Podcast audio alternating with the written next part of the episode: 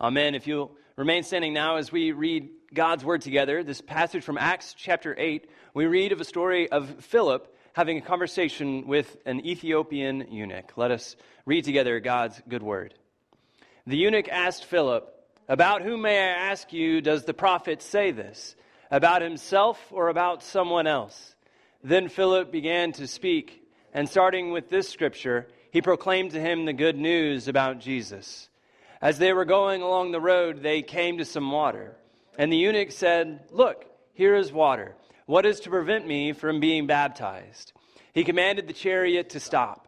And both of them, Philip and the eunuch, went down into the water, and Philip baptized him.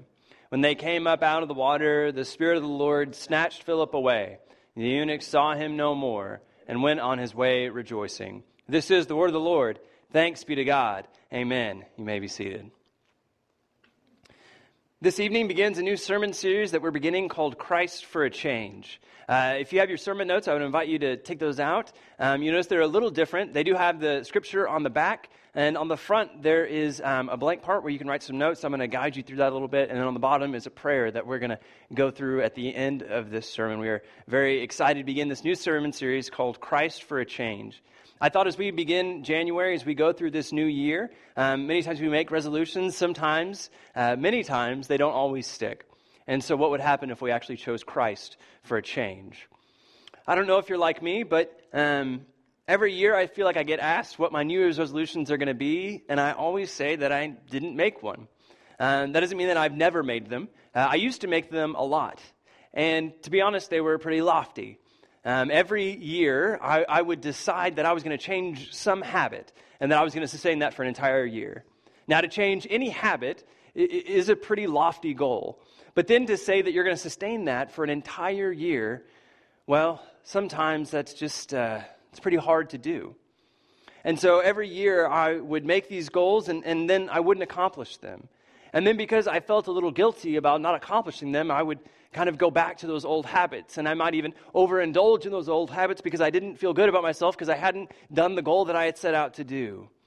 I don't know if you've done that before. Maybe your goal was to eat healthier for the new year. And then maybe you slipped up once or twice, and then you felt kind of guilty about yourself. And then because you felt guilty, maybe you started eating unhealthier and unhealthier until finally you were worse off than when you started the new year. Or maybe your goal was to quit smoking, or, or maybe your goal was something else, but I feel like we've all done the same thing. And to be honest, I'm not really sure that New Year's resolutions are necessarily Christian. I mean, there's this idea that we think we have that if we just have a little can do attitude, if we just put a little elbow grease into it, if we just pull ourselves up by our bootstraps, then we can do anything. And that really doesn't speak to the dependence that we have on God and on Christ our Savior. And so today I want to talk a little bit about Christ for a change. I want to invite you to do something. If you've made a New Year's resolution, I want to invite you to give it up. I mean, statistically speaking, you're very unlikely to accomplish it anyways, and, and this might save you a, a lot of guilt and, and other things. So I would invite you now just to, to give it up. But whether or not you've made a New Year's resolution or not, maybe you've given them one up, but whatever you've done, I'm going to invite you to make a spiritual resolution this evening.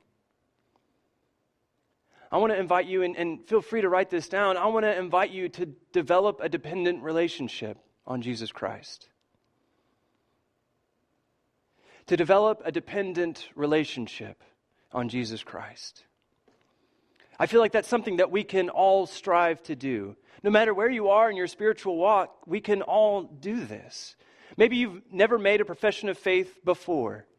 This is still something that you might be encouraged to consider, whether at the end of this service or at the end of this sermon series or some point in your life, you would consider to develop a dependent relationship on Jesus Christ, because that's something that will truly change you. So maybe you've never made a profession of faith before, or maybe you're the oldest Christian in this room. Maybe you were raised in the church and, and maybe you were baptized as a young person or even as an infant and, and, and you never wavered in your faith and you just grew up reading the Bible and praying all the time. And, and maybe you're that kind of Christian. You still have an ability to become more dependent on Jesus Christ. This is something that we all have an opportunity to do. So the question becomes what's keeping you? To understand this, we have to go back to our passage that we read just a little bit earlier. The passage was from Acts chapter 8. Just to give you a little bit of backstory, Philip, um, this is Philip the evangelist, not Philip the disciple. Uh, Philip the evangelist was chosen in the book of Acts chapter 6 uh, when, when all the disciples were sitting around and realized there was more ministry to be done, and so they chose some more people. Philip was one of those people. And he's many times called Philip the evangelist to differ himself from Philip the disciple who followed Jesus. So Philip is told by an angel of the Lord to go and to travel on the road between Gaza and Jerusalem. Now, there are two roads between Gaza and Jerusalem. One road is the populated path. It runs through the major cities. More people travel by this way. It's safer because there are more people there to see a crime if anything happens. It's the better way to travel. Philip is called to go through the wilderness, the second path that travels through the mountains, that travels in the back roads. This is the path that people take who don't want to be seen by society. This is the path taken by the outsiders and by the outcasts. Philip goes by this road and he travels from Gaza to Jerusalem, and it's there that he runs into this Ethiopian eunuch who's a member of the court of Candace, who's the queen of Ethiopia.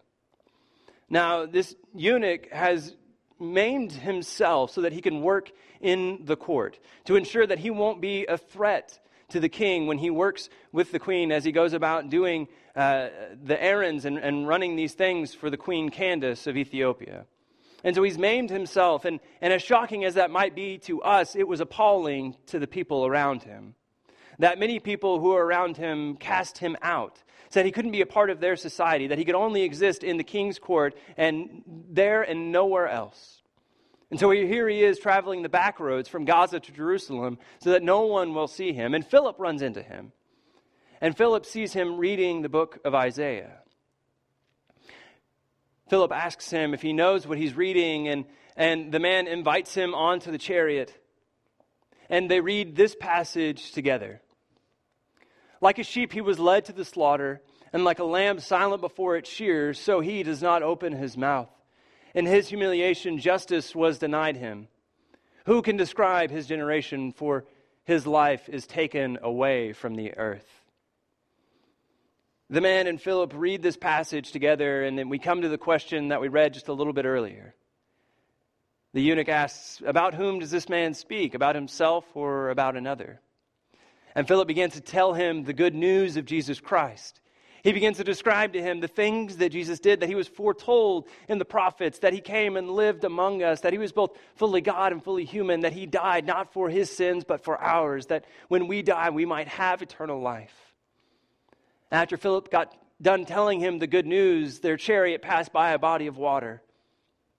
And the eunuch pointed at the body of water and he said, Is there anything that would keep me from being baptized? Is there anything that would keep me from being baptized? Now, in the book of Acts, it doesn't say that Philip said anything. It simply describes how they ordered the chariot to stop, that they went and baptized the man, that after that Philip was taken up into heaven and, and went out to do more ministry, and that the man went away rejoicing after he was baptized. But I wonder if in that moment, after that question, is there anything that would keep me from being baptized? I wonder if in that moment Philip paused.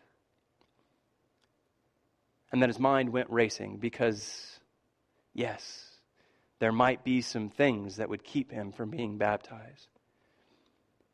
The fact that he is a eunuch is a major problem for the Jewish people at this time. The book of Deuteronomy explicitly states that this man is not allowed into the community known as the people of Israel.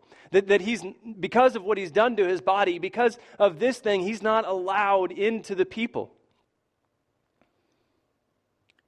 I wonder if in that moment, when the question came, is there anything that would keep me, if Philip thought, yes, because of what you've done to your body.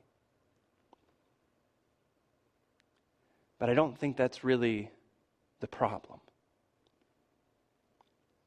We as people many times focus on the problem rather than, than the solution. We focus on the problem rather than the solution many times, and we fail to see it, and then many times it's to our detriment. I have a, a clip I want to show just to kind of highlight this fact. The clip is taken from um, a movie called Patch Adams. Maybe you've seen it. Um, it's with Adams, uh, not, it's with uh, Robin Williams. And uh, this clip is um, a segment, Patch is admitted into um, the psychiatric ward of a hospital. And it's there that he meets a man named Albert Mendelson, who's a renowned genius in his time.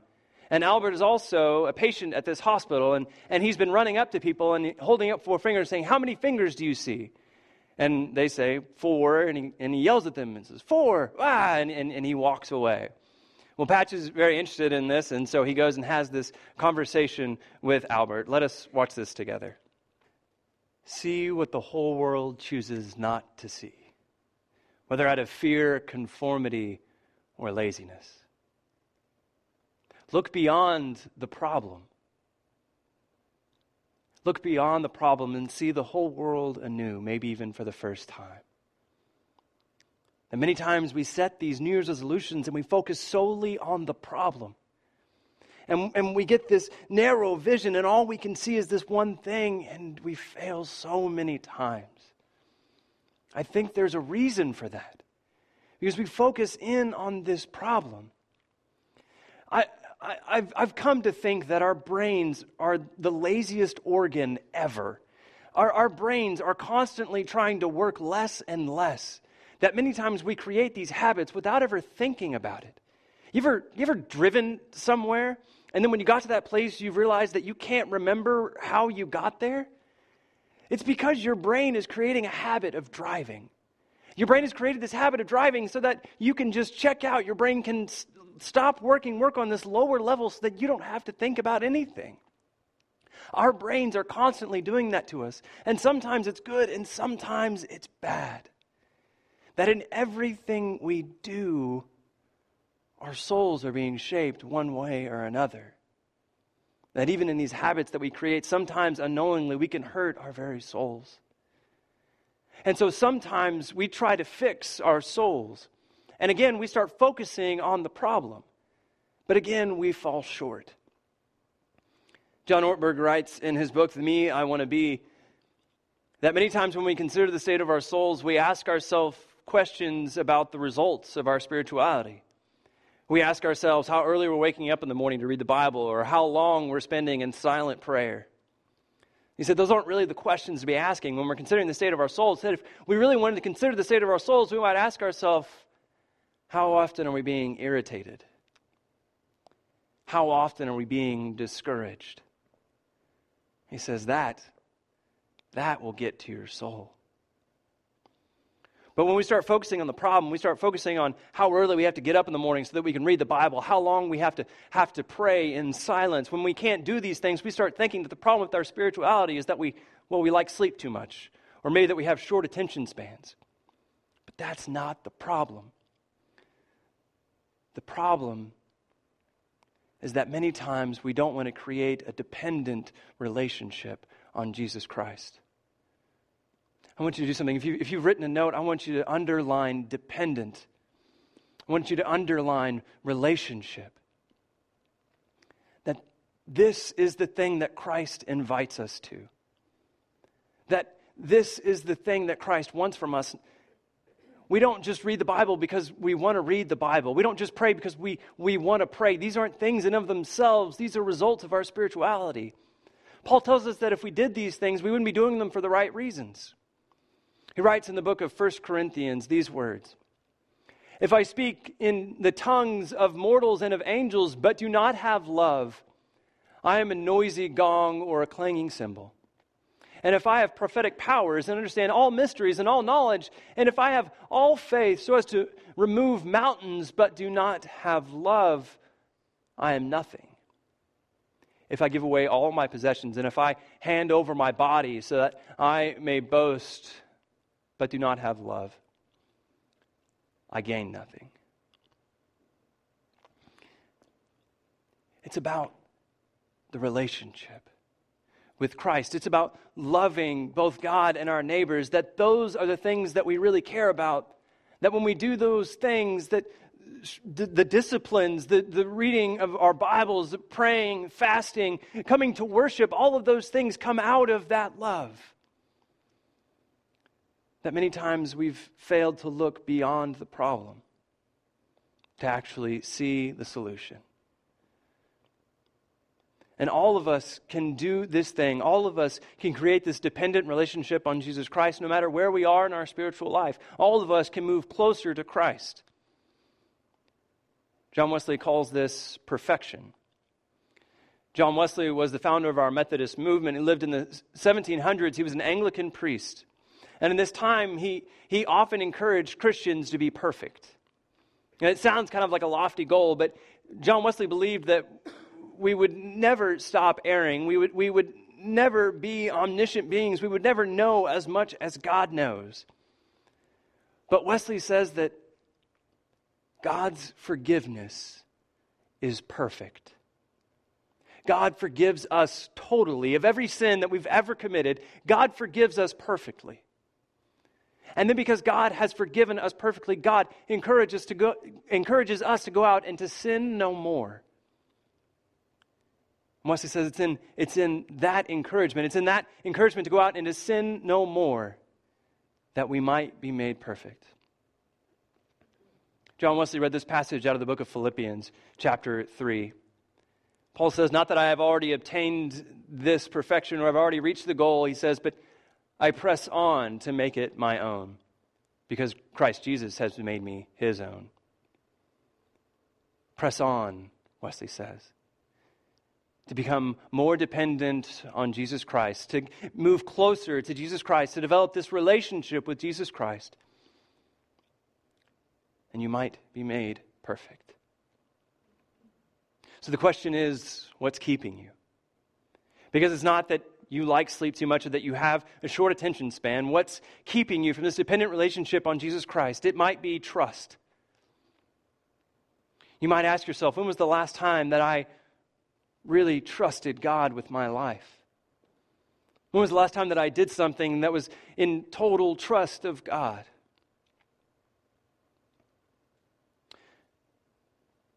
The thing standing in your way might be self reliance. Many times, us living in Edmond, having the benefits that we have, believe that we are self reliant. We believe that we can do things on our own, that we don't really need God's help, that we can come and worship once a week simply because it makes us feel good, that we really don't need God to interfere in our life. But Christ doesn't just ask for a little of our lives, Christ asks for all of our lives. Christ invites us to a dependent relationship on Him. The question is What's keeping you?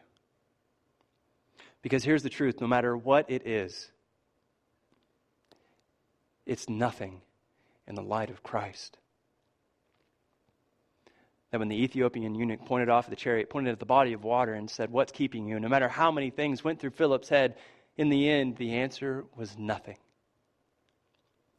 That no matter how many things rush to our heads whenever the question comes, what's keeping us from having a dependent relationship on Christ, no matter whether it's, whether it's fear, whether it's trust, whether it's dependence, no matter what it is, there is nothing that stands in front of Christ. That no matter what it is, Christ invites us to this relationship. Whatever it is, Christ stands in front of us and welcomes us with open and loving arms and invites us to have this dependent relationship upon Him. I hope you consider that whether you've never made a profession of faith before in your life or whether you're the oldest Christian in this room. To have dependence upon Him.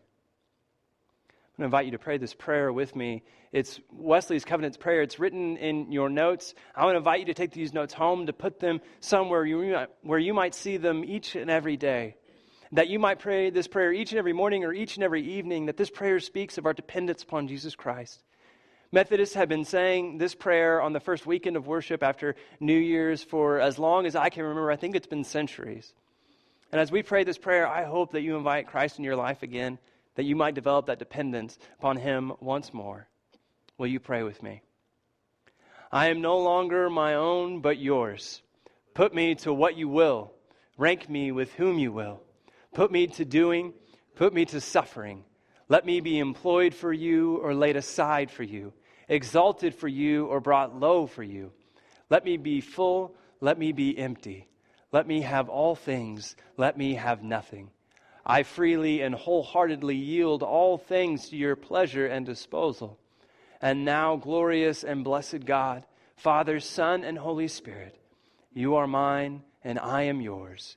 So be it. And the covenant now made on earth, let it be ratified in heaven.